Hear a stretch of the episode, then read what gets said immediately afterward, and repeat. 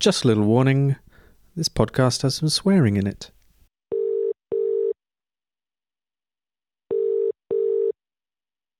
Welcome to Phoning with Honan. Welcome to the party. Hello, listeners. Welcome to today's podcast. It's nice to be back with you. It's February here, 2021. I hope you're all feeling okay. Here in the UK, we've just had the step by step outline for the next few months laid out. So I hope, um, I don't know what I hope, but I certainly had some big feelings about it. It's a lot to process. So I encourage you to take a breath and give yourself time to process that. I think I struggled with, with the news on a personal level because I didn't really see myself in it. I guess, you know, there's an end. So there will be music and shows and friends and gatherings at some point. So I'm kind of moving towards feeling really hopeful about that and letting that kind of be the light. This morning was a proper struggle to get out of bed guy. Really just lying in bed like I didn't really have much to get up for today. And the thing I was really focusing on was uh, when I get up, I'm going to bake bread. That's my thing I'm going to do today. I'm going to bake bread. I, yesterday, I put it in my diary. I wrote it down on my list. Tomorrow, I'm going to bake bread. So this morning, that was like the driving factor for getting myself out of bed. And eventually, when I did manage to get up, my really lovely partner Chris had already made the bread. And I burst into tears. I uh, had just had a big, big old cry, and um, that's that's where I'm at. That's that's where I'm at. It's kind of funny now that I cried because someone else made the bread, um, but that's just like just at the bottom of the reserves. There is not much left for resilience after so many prolonged months of this. Um, on that note, though, I'm going to do a silver lining today's me and my guest today, um, I forgot to do silver linings with them. And I know some of you, apart from anything else, just really like the jingles. Here we go. Silver linings. My silver lining of things specifically relating to things that wouldn't have happened if the things that had happened hadn't happened. Does that did I did I get that right? Art, art, drawing, painting. I have never been someone who did any drawing or painting ever. I was told at school that I was bad at it, which um, I could go on a whole other rant about because I don't really think that's the point when you're at school. Because even if I was bad at art, they still could have taught me about it. Anyway, so I just thought that I wasn't allowed to have it, that I had my allocated creativity, that that was music. Um, and that I was good at it. So that's the one that I'm allowed to have. So, yeah, towards the end of last year, through not having anything to do, my friend, my very good friend Becca, has been helping me like get into art. And she has such an amazing approach of it being playful and expressive and fun and you can share what you want to share and you don't have to share it and you make it for yourself or you can make it for others and that's beautiful too and just this kind of yeah just a wonderful she's she's kind of welcomed me into the world of of making art in a really beautiful way so i have been drawing and painting i've been doing online tutorials for watercolors. I've been going to an amazing life drawing class called Fat Life Drawing. They have an Instagram account, check them out. And I go every Sunday. I think I've been five times now. And I love it. And me and my friend Becca meet up once a week on Zoom to have art club. Sometimes we set ourselves a little challenge. Sometimes we just kind of meander through a p- bit of painting and talking. Um, and I'm just, it's a huge silver lining for me to have this in my life now. And I can't believe I didn't let myself have it in my life for all these years. So, on to the podcast. We are doing something a little bit different today and for the next few podcasts. I'm still phoning my friends for lovely human conversations, but the focus of the podcast is going to be on a series of remixes of tracks from my recent album, Doubt and Reckoning. So, for these remix episodes, I'll be speaking to each artist about the track that they've made, but also about their creative process and, of course, just lovely, usual, charming stuff about life. I'm really intrigued by the process of remixing, having spent years with some of these songs, writing and playing them, and arriving at my final version that ends up on the album. It's been a really amazing experience hearing someone completely reimagine those songs. Today's artist is Cephas Tiam, also known as my friend Pete, Pete Thomas. We met when Pete was playing music with a beautiful singer named Mo in Bristol about a decade ago. They formed a band together called The Nightjar. And they used to come and play my residency in Bristol live in the Lion's Den. Pete makes beautiful algorithmic music with live coding. It is very amazing, and you can hear tracks from his EP Feet of Clay playing underneath me right now as I speak. I've really loved having this particular conversation with Pete. It's been a really stark time for conversations I'm used to having around the fire and the live scene and at festivals and rehearsals and in those creative spaces. So, this conversation specifically stimulated the artist in me, and we covered some topics that really excite me, like sci fi and fantasy, which was really fun. So, if you enjoy listening to this half as much as I enjoyed having this conversation, then we're going to have a really nice time. So here we go with Pete Thomas, aka Cephas Tiam.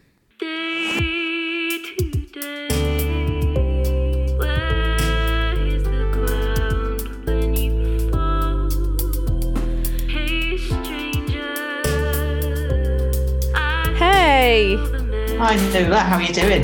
Welcome to uh, welcome to Phoning with Honan, Mr. Pete Thomas. It's very nice to be phoning with Honan. What um can you tell me how to pronounce your artist name? Yeah, well, I realised that um, I've never heard it pronounced either. It's in Oh. languages that I don't speak, um, so I could be making a massive faux pas. But I'm going with Cephas Tiam. Cephas Tiam. Yeah, Sounds good to me. What think so. what languages are they in? The words uh, Ar- Aramaic and Hebrew. Aramaic and Hebrew. Yeah, yeah. So I've I've not asked native speakers of either of those for the exact pronunciation. so, but I think I figure that's fine. when I looked it up on the internet, a constellation came up. All right, that's coincidence, but I, I like I like coincidence. So if you do find it, send it to me, and I'll um Let, I'll, I'll retrofit it as, as part of my backstory. but I was like, whoa, it's similar to a constellation. That's really cool. He's named it after a constellation, which really made me like think of the sound of your music. Good, well, that's that's a fine link. I'm always thinking about outer space. Um, whenever I'm making music. Are you? Yeah.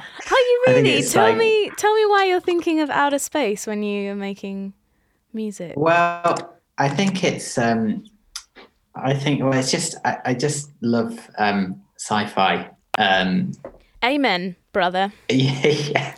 Me But I suppose It too. goes, it goes beyond that. It's it's like I don't know. I'm very comforted by the idea that we're completely insignificant. Um, I think because I like to veer wildly between trying to take responsibility for everything and panicking about the state of the world, and then Mm. it's it's very comforting to remember that we're just a speck floating on a speck. Um, that is merely a speck Mm, in the bigger in the bigger picture. So, you know, it's it's a comfort to uh, to read things that are kind of grappling with themes on a very large scale, as well as as well as the human drama. So, something about those two scales I find very uh, reassuring. Did you say it's comforting to read things? Do you mean uh, like reading sci-fi literature, fiction? Yeah, that Yeah. that that that stimulates ideas. I find reading things um, just like if I'm feeling stagnant music wise, it's it's not always listening to music that will get me going again. It will be ideas um, that you get from books, Mm, fiction, From um, philosophers, from clever yeah. people who manage to put it into words for us. exactly. Do you exactly. read? Some- Do you read Ursula Le Guin? I do. Yeah, yeah. She's she's a favourite. Oh my god! I only heard about her a few years ago, and I think the first year I got in, I read the Earthsea Quartet first, and then I read like four or five other books of hers just back to back. Um, Yeah. that's cool. I, th- I'm really interested in. Do you know? Sometimes I feel like um, not a. what am I going to say? How am I going to say this? As an artist, sometimes I feel the pressure to be intellectual and over intellectualize things and to be I don't know on the front lines of like is that you know is that our job sometimes I kind of I guess it's what you're saying of like riding that balance between like feeling responsible for everything in the world and trying to take it on and sometimes I'm I kind of shame myself a bit for loving fantasy like I just really struggle to read non-fiction I just can't sit down with it for long periods of time. But when I read fantasy, like I get so, it helps me go back out into the world and make sense of of people and the environment and our relationship with it and each other and politics. Do you know what I mean? Absolutely. I mean, it's it's so rich fiction, isn't it? And I think you know, if you think of like non-fiction being about kind of accurately trying to describe facts, you know, in being very specific, you lose ambiguity, which means you lose richness. So it can be a really amazing writing, can be an amazing way of conveying fact and idea Yeah. put in, in specific detail. But then at the opposite end, you've got fiction, which which then you lose a lot of the kind of specifics because it becomes more ambiguous because things are um, subject to the to the story. But Yeah. in, in in becoming more ambiguous, then it becomes far richer, far Yeah. open to like much you know greater interpretation. Um, so yeah, I, I find it such a rich source of making sense of of the everyday.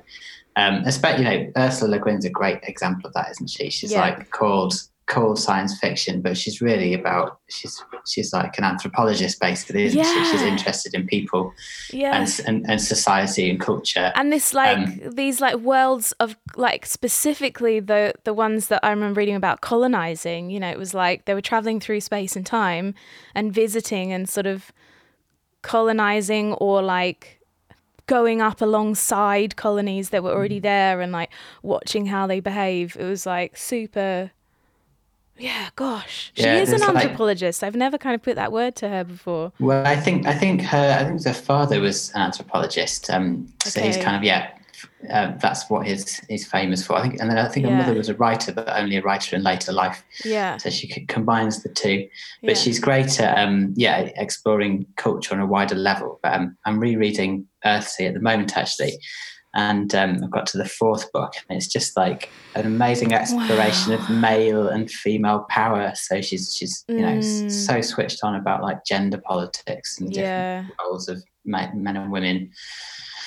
Yeah, she's cool. So the new Cephas Tiam is the new material that you have brought out this year, and it's really beautiful. And thanks Thank for making that music. Can you talk me through like when you say reading and then you're getting ideas, like how does because I do I do get a real like philosophical sense from the music that you're making. How would you describe the new music in that context? Well, I think I'm not sure how much music is ever, you know, kind of truly about about things. Um, there's um, to get overly philosophical. There's a book by Susan Langer, I think, who t- is, is discusses like sy- symbols and um, the human ability to like convey meaning in symbols. And she describes music as being like the unconsummated symbol, in that it's full of meaning, but what that precise meaning is, you can't really pin down. Yeah. Um, and I found, especially making, you know, music with words in is a different matter because you actually start to convey meaning uh, in a way that, like, that, that is more direct. Uh, but as soon as you start to make music without any words in it, then how much you can say it's about anything, I don't know. But I think it really what the the ideas that you're engaging with whilst making it, and the kind of themes and concerns you have Mm. um, just are such a key part of what form it ends up taking. So Mm. I've, I've kind of become less concerned in recent years about about kind of how those ideas find their way into the music. But I find that unless I am engaging with a background activity that's fundamental to, to you know, having the spark to make the music, but I've no idea Being how. the human who's making the music, right? Yeah, yeah, yeah. Um, don't know if that answers your question. No, yeah, it really does. Um, so I've known you through like well, I probably well through the Nightjar, through singing with Mo at my old nights. At the, I think I probably met you at the Golden Lion at the Lions Den. yeah, which is probably about ten years ago. Yeah, when I you and think. Mo Yeah. sang kind of folk songs, and I was introduced to you like through the folk world and Fire in the Mountain Festival and lots of like old songs and old stories and like very lyrical music. And I think through like watching the Nightjar evolve and talking to you about creating that very like instrument like organic instrumental music I, f- I found out that you were really into field recordings. But i hadn't i had no idea really that you had this. Oh, if you invited me to your studio and you had been like coding algorithmic synth making music and i had no idea that you because i'd just seen you as a you know out at, at folk gigs. I had no idea that you had this like world of that electronic sounds. And what was your journey to finding that kind of electronic music Well, that's that's kind of how I started. Um, well, certainly how I started when I went to university. Before that, I was like classically trained. Um, but what there was like, instrument did you were you classically Uh, trained in piano. wow Um, so there was like a decision where, before going to university whether it was to go to a conservatoire and pursue piano um, or whether to like go and do something electronic.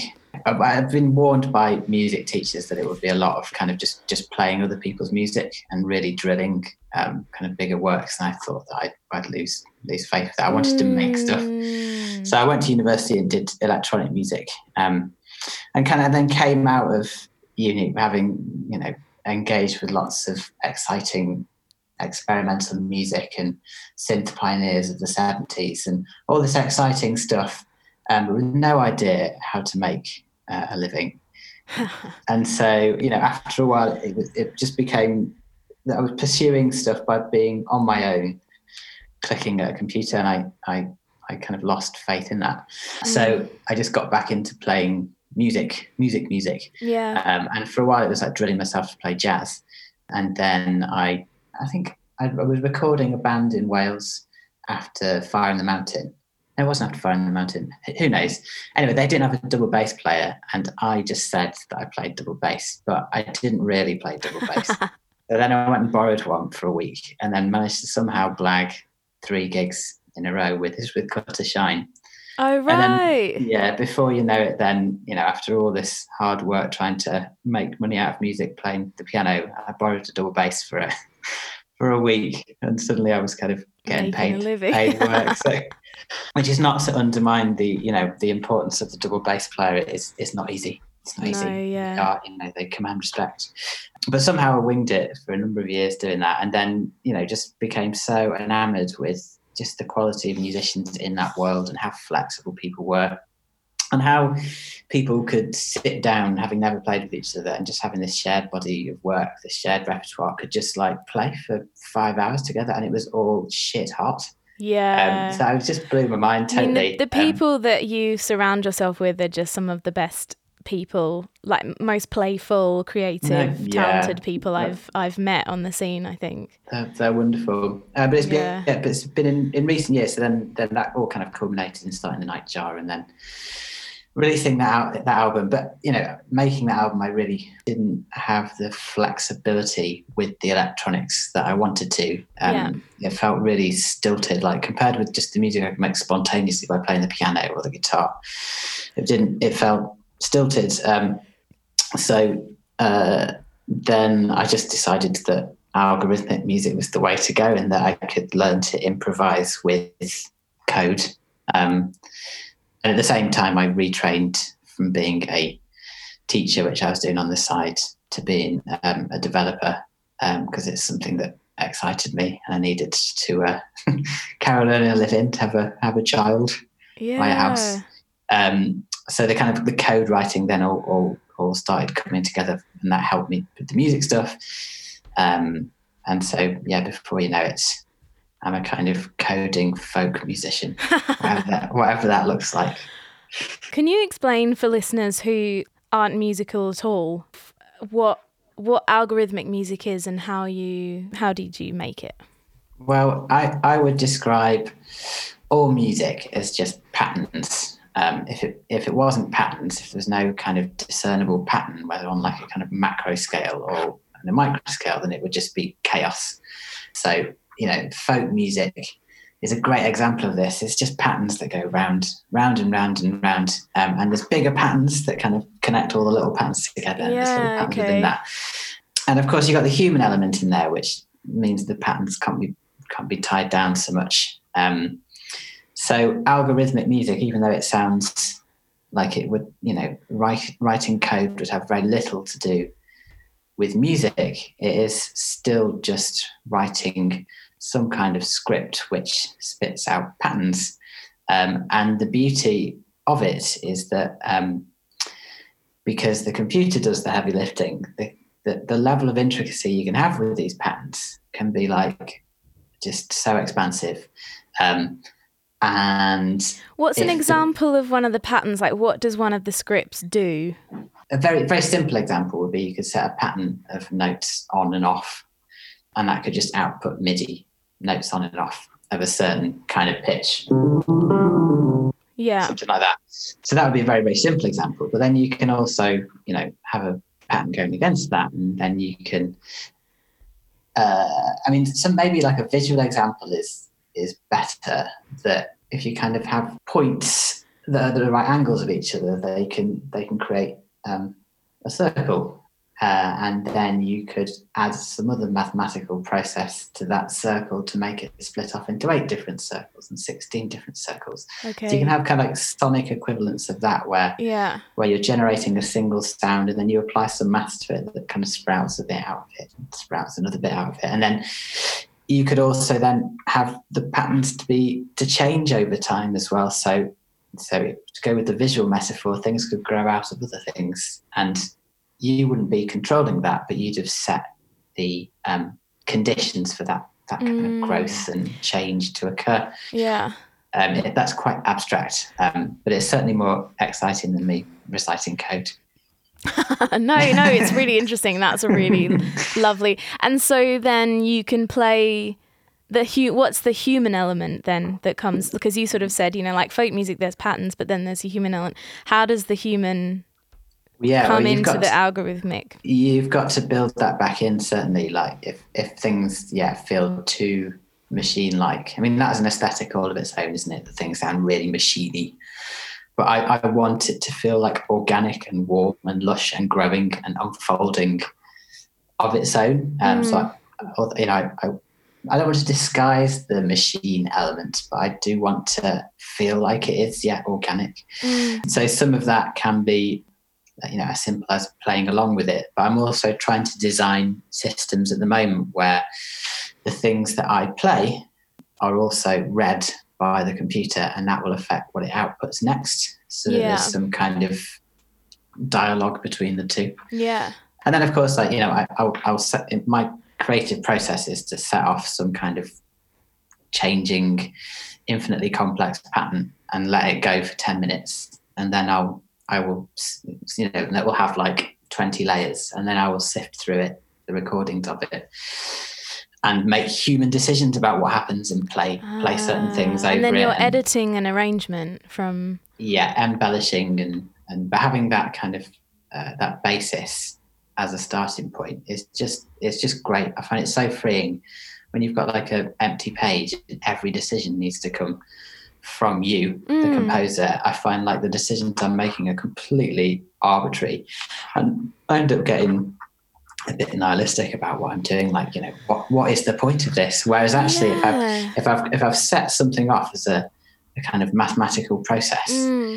um, and then I'm I'm editing and embellishing that, then it feels like at the core of what I've got is something that's kind of mathematically harmonious and i find that quite comforting i think it's probably the same thing as as the thinking about outer space that it kind of makes it less kind of self introspective and more about some kind of global mathematics and Yeah. less less to do with me and more to do with the universe. I remember a producer called Danalogue, um, who's part Yeah. of Comet is Coming and and um, Soccer 96 and lots of things. And does great great stuff with Alabaster. Yeah, yeah. Yeah, brilliant Um, stuff. Yeah, great Dan, love Dan. He he said I watched an interview that Comet is Coming did and and Dan said something like I'm going to paraphrase but something like when we're creating music we like to um, exist in outer space. Like we mm-hmm. like to like to, like you're saying is like I like to you like to sort of be creatively in outer space in that space. And I and I, I remember seeing him at a festival afterwards and asking him like what why? What do you mean? And he said well then there's endless possibilities. And i sometimes you like collect these nuggets along along the way in your life. And i really picked that one up because i think endless possibilities are sometimes what terrifies me about songwriting and what stops me from sitting down in the first place mm. to even think about getting myself into creativity. But you know his kind of openness and excitement and passion for that I really wanted to like yeah i wanted to pick that up. Or i want i want to be in outer space and just feel like anything is possible in this moment. And i mm. think i'm so quick to judge ideas before they come out um so Yeah, I think it's the same. Same. That's really such a nice way of putting it, isn't it? And it's the same technique as assuming a character that that's writing or- singing. I think it's just something that removes it from yourself, yeah something that frees up your own limitations, removes them. Yeah, and I Um, yeah, I feel like I'm I'm just in a really good place with my creativity at the moment. Um, so many reasons why. One is I've got a free space that is free from like there's a financial freedom at the moment because my partner is earning enough money so that we're not having to sort of panic in this year. And then my friend is letting me use his studio for free so i'm not having you know i get i get to go to this space. Um, and also my album is kind of still in uh, circulation. So i feel like the audience the fans who i would normally sort of worry about or the industry they're looking in the other direction. They're looking at the album and they're not looking at like me and what i'm making. And I'm not playing live gigs and I'm not rehearsing with my band, so I'm not thinking about writing for things that will work for the band. And like how or I'm not writing something on my acoustic and taking it straight to the band and only being limited by like what we can manage. Um and so I'm for the I think almost maybe for the first time creatively I'm I'm like allowing myself into that space that you're talking about and that Dan talked about. And I and I don't care what I'm writing. I just am loving that I'm writing it, and it, it's the first time I've allowed myself that freedom, and yeah, it's really amazing. Uh, right, lo- it- long may that continue. Yeah. And, and it's interesting that you described the um, the circumstances that have led to it, and it, it does feel sometimes that sometimes like things align, and it allows you to to to like make really freely, and then other times those circumstances change, and, and it's more of a struggle. So it, I just like yeah, long may that continue for Yeah, you. It sounds thanks. great, and it invariably will change, and you know, yeah, no, it's just how it works, isn't it? But yeah, it's great. Yeah. So, um, thank you for making this remix. It's really beautiful.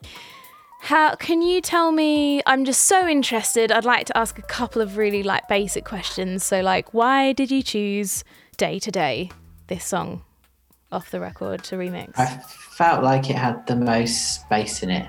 Um, and it was the most, the one that if I just listened to the vocals, I found was the most ambiguous, um, that could be least pinned down to a, to a style.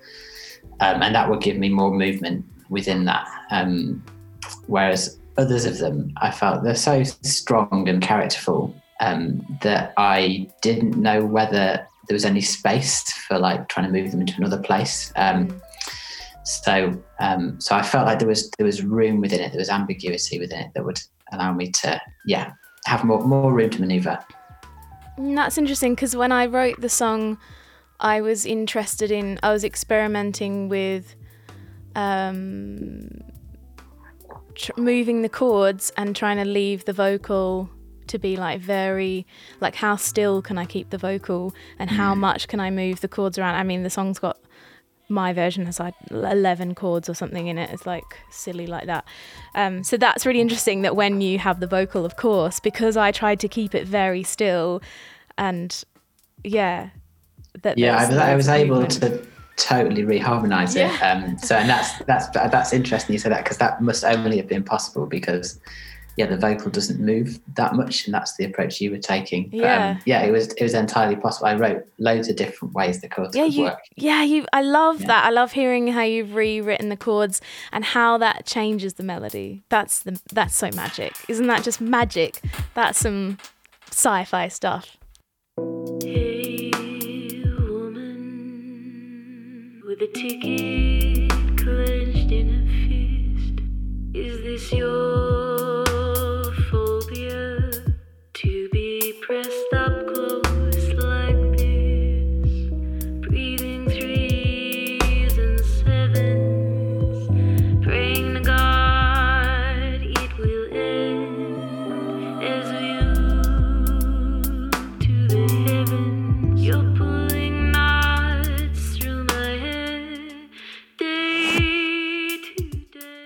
so how did you did what stems did you use from the original track Um, I think in the end it was just your vocal, um, some Yeah. of the, the drums as well. I feel the madness of your control. i wondered And- where you got the drum sounds because they sounded really organic like they sounded like real a real human hitting a real drum Yeah, I think most of the drum kit is yeah is from um, well, it's all out, the drums themselves are like algorithmically generated. yeah Um, okay So that's what listening back. It does sound quite human. That's because a lot of the variety of like having sampled hits. There's a lot of like fluctuation in how they do stuff. So it does sound more human than I thought it was going to turn out. Mm. Um, but uh, yeah, it's main, mainly the vocal and your backing vocals. Um, Mm. So yeah, so that's that was really the focus. And I tried like a few different approaches. The first um, the first thing came out just too industrial. Um, I pursued it for a few weeks and then just was like, this is not right at all. Had another another go. Um, but yeah, use use kind of algorithmically start it all off and then just work into that and embellish it and play over the top of it. And, How did And, um, you algorithm? Because I didn't record the vocal to a click. So how, if you if you're using the you know does the algorithm of the drum samples you know the creation of that do you feed that through a set BPM or metronome? yeah, I did, but I had to I had to um, I had to bend your vocals to certain Okay, yeah, um, certain yeah changes in, Yeah. in tempo. So there's a bit of kind of give of the backing, like changing BPM, but also like trying to yeah, mold your vocals. And um, when I found when I'm doing the Nightjar is that um, Mo, the singer, just as soon as you put her in front of a click, all of you know she's a magic singer, and the magic um, just doesn't come across. She, she just does not enjoy it at all. yeah. So we ended up recording a whole album of stuff that was not to a click, um, but having to multi-track it. So then somehow having to try and put other layers over the top. Wow. And I, I just discovered that actually that there's a lot of give in voice Yeah. um, of being able to like retain the phrasing, but but actually make it kind of sit sit to a grid. I really, it's something I really like hearing. I think it's probably a nightmare for people remixing these songs, but the one most of them aren't to, to click. I think there's one song on the record that's to click. I really like hearing the vocal back after people have molded it to a click because it it it.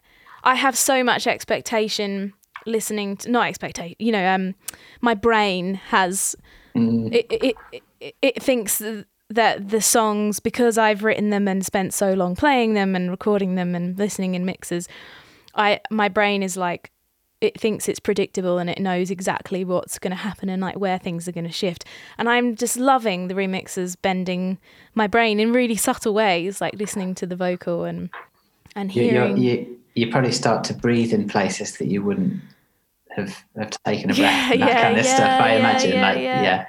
Yeah. yeah, which must be like physically quite strange to yeah because when, when I listen back to myself singing, I can't help but physically respond to to the song. You know, can't help Yeah. but physically kind of breathe with the recording. Yeah. So um, Yeah. so yeah, it must must yeah be Which- slightly strange. Which do you prefer, d- like in terms of working with a like taking a track? So you know, you know, like taking the stem of my vocal and building something around it and having to work within because there's some parameters there when you've got a stem that you're definitely um, glued to, um, versus starting from scratch. You know, improvising with your algorithms. Like, do you have a preference or what?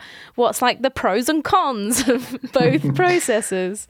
I um yeah, to be honest, I haven't done many remixes at all. Um, so the only kind of um, similarity in process was doing the Nightjar album, where we had a lot of vo- vocal and guitar stems, and we had Yeah. to sort out some something behind them. Yeah. So that would be the only experience I've had of doing that, and it and it's great. You know, having limitations of any sort um, can be very freeing because it kind of you, you can't make decisions in certain directions, so you end up focusing on detail in other ways. Yeah. Um, so as as like a creative exercise, yeah, it's, it can a be very exciting one to do. productive, can't Yeah, it? Like sure. having limitations. Yeah. For sure, and it, it forces you to make music that doesn't sound like the music you normally make, which is also great because you know thinking, as you were saying about about ways of minimizing your being in outer space is, is some you know you you've removed limitations, which is your own stylistic choices because certain choices have been made for you. Yeah. So um, you know to tidily get bring themes back, it kind of puts you into outer space a bit. Yeah. Did you come? Did you come up uh, against any? Because I I feel like when I'm making a song, there's always a moment where I'm like, oh like that kind of that limit where you do come up up against that limit, and you you know, were there any making this song? Yeah, in this remix, were there any like, I don't know, like obstacles you had to climb over that you can remember? Yeah, certainly the first one was was getting the vocals to to somehow sit, not not be so free tempo wise. That was kind of the main technical um, thing. But I, I would say it was that um, that being siphoned into stylistic choices you wouldn't normally make, um, Yeah. and there being a bit of a barrier there about you know I can be so so kind of precious about the music I make. Um, that to make music that doesn't sound like kind of my ultimate vision of where I want my music to go stylistically was like I had to get over my own bullshit there and just be like, well, actually, it, that's the point of doing a remix is that Mm. it should sound somewhere between the artist you're remixing and your own take. It's like yeah, it's a collaboration. totally, and it means com- compromise in, in both ways. So I've I found that just very liberating. It's definitely something I'm gonna gonna pursue again and get in touch with some other people Yeah, to nice. do some. Yeah, And did you I because I always find whenever I do some kind of collaborative project and I'm playing a style I don't normally like I there's always something you can bring home, you know, afterwards. Mm. Like did you discover a new you know you can discover a new sound because you had to actually this synth has to sound different because it has to go with you know did you use sounds that you've not used before and things that you actually might bring back to your totally. I I would say rather than sounds, it's space um, because I kind of built up the whole track um, and then mixed a lot of it without the vocal in there, just to focus on the detail of what the music was doing. It, and then when I brought back in the um, the vocal, it was kind of like getting it to sit in the correct, you know, distance. yeah um, felt very difficult. So there was there was a lot of like exploring how to make these these kind of layers. Um, so yeah, really ha- having to somehow have the vocal being the focal point without it being right up front. Um, I think is the thing I'll take away from it. To, yeah, Yeah. yeah, so being able to like put something as the soul, the big bit of attention, but have it um, three meters away from you. yeah. in some kind of chasm is is an I really struggle yeah. with that in the mixing of my own music because I hear my voice so differently in the track to everyone else. And that idea of having it sit in the mix so that you're reaching for it and or the times when it needs to sit out you know like yeah that relationship with like what you make the focus of the song whether it doesn't always have to be the the vocal but like how do you make the focus of it without it being in your face you know that's not that's sometimes having it in your face is the way as well like depending on the track but yeah oh interesting cool Because the, the thing that people always latch onto is the voice.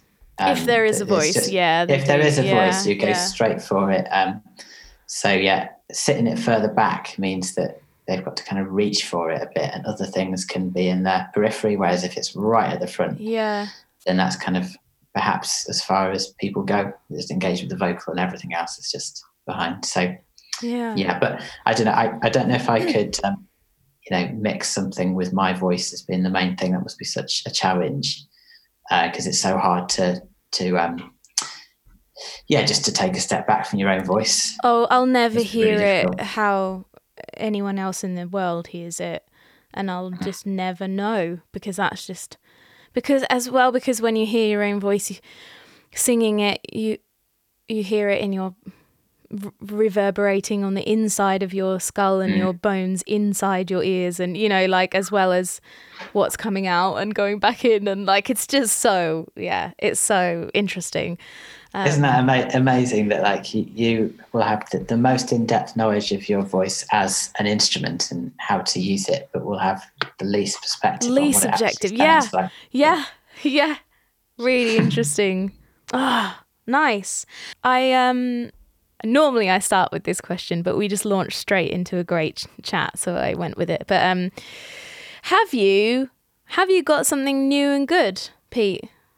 Well, um, yeah, we moved to Devon uh, about a year and a half ago when uh, my daughter Frida was born. And uh, then we lived in a log cabin for a, a year, uh, which was great, but it became very small. When I say a log cabin, I mean a shed. Um, and it was very nice. Um, but we just, after the first lockdown lifted, uh, managed to buy a house. Um, so it's the first time in my life that um, I've got a kind of stable house with with rooms in, and um, I've got a basement, so that's where I am now. Wow, that Um, is new and good. That is the most new and new very and good you can get. Be having Um, stable housing. yeah, I feel so you know grateful for it because it's just you know it's, it's light and there's a big garden which we haven't even started thinking about, and you know we've got a, a 18 month year old daughter who runs around it madly, bumping ahead. Um, so that's pretty glorious. Um, and so yesterday, because it's coming to Christmas, never had a Christmas tree, so we got we got a Christmas tree. You've never had a Christmas tree. Well, I've had a Christmas tree when I was young, but I've never, um, in all the years I've lived away from home, um, I don't think I've ever had a Christmas tree. Oh, Um, so that- wow. That was really cool. What a wholesome setup you have now. Oh, where in so where in. Devon are you? We are in the Tamar Valley, Oh my Um, god. so you can see That Dartmoor from one bedroom window, and you can see um, uh, Bodmin Moor from the other one. So I wish I'd remembered that when we drove through the Tamar Valley this summer. That was silly of me, wasn't you it? are welcome anytime. Next 'cause, you time, know, we've got time. a guest bedroom. you know, you don't have to have to sleep on the couch.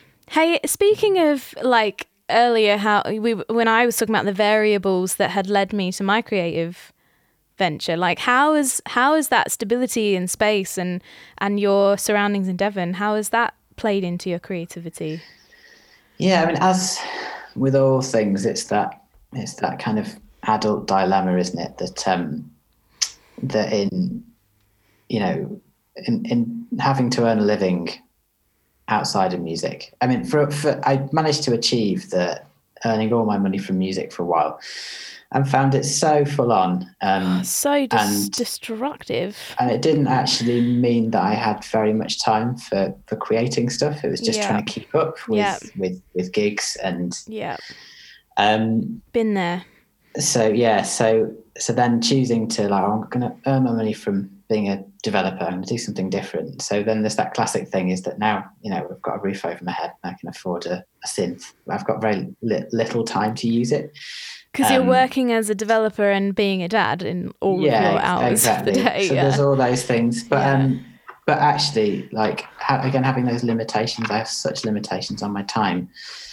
But gradually, I mean, I only managed to squeeze a little five-track EP out, and that felt like a, a massive achievement to have actually done that much work with with an hour here and there in the evenings. Um, Yeah. so It so doesn't, as a listener, it doesn't feel like a little five track EP. It doesn't, that's not how I would describe it. Just so you know, it's like a really expansive world to like sit right in. So, yeah. Thanks. Don't, Yeah. don't have to use, we just, we use such diminutive language, don't we? For our, I We just do. made this little EP. It's not little, it's so Yeah.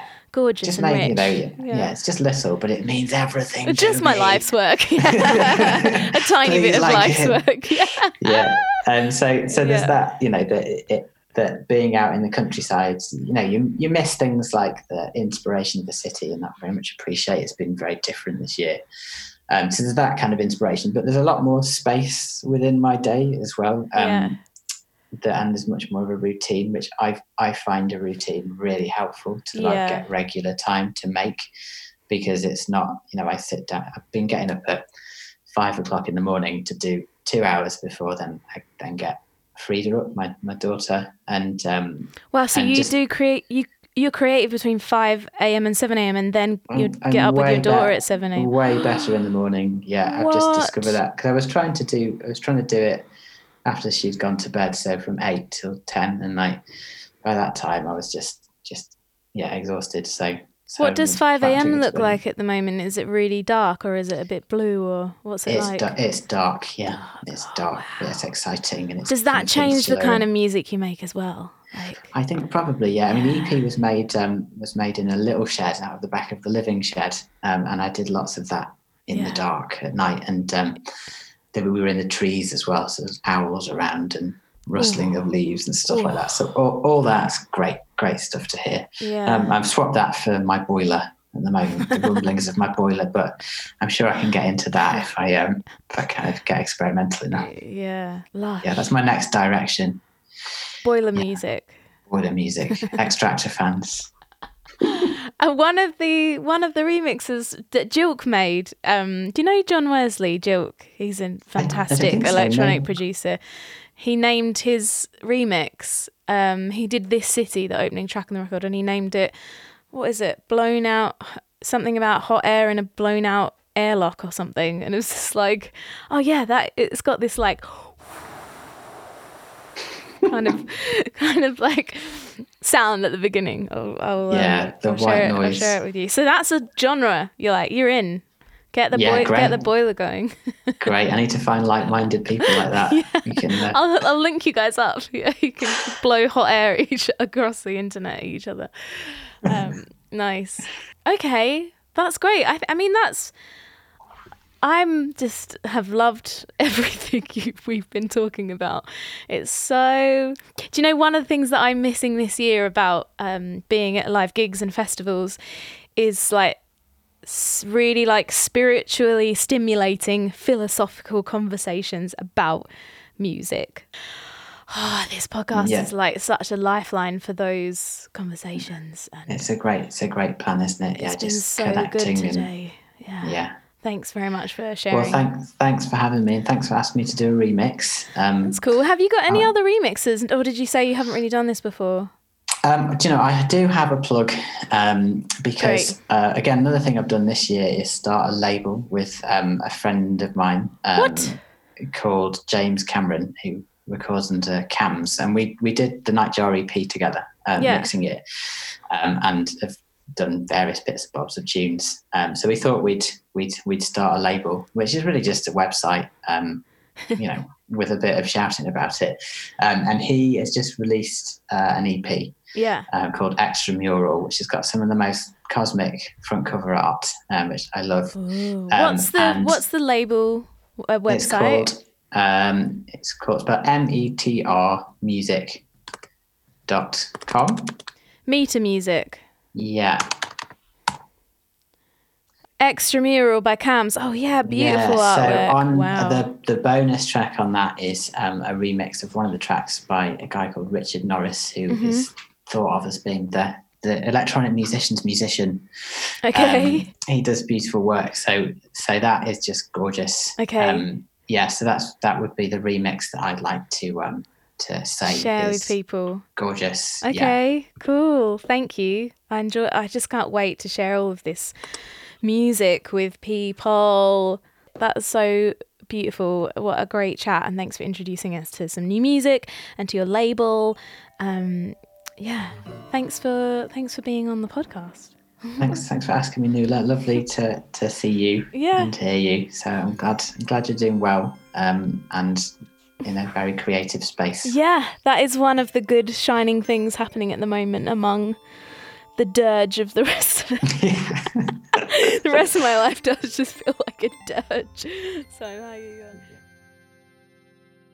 Thank you so much, Pete, Wah, for joining us. But I didn't say a proper goodbye because we actually he ended up carrying me on his laptop through his house to go and see his family to say hello, which was really nice. Um, so I didn't edit a proper goodbye. And thank you for making the amazing remix, which you can all listen to in its entirety via the link in the description of this podcast. I've also included links to Pete's Cephas Tiam EP, to his record label, and his band, The Nightjar. Just a world of really beautiful music for you to get stuck into. Another world of music to get stuck into, I've started a new playlist to accompany these remix podcasts featuring the remixers themselves, along with suggestions of each guest's favourite remixes by other artists. It's confusing. The link for that is also in the description. All of this and more can be found on the podcast page of my website, nualahonan.com forward slash podcast.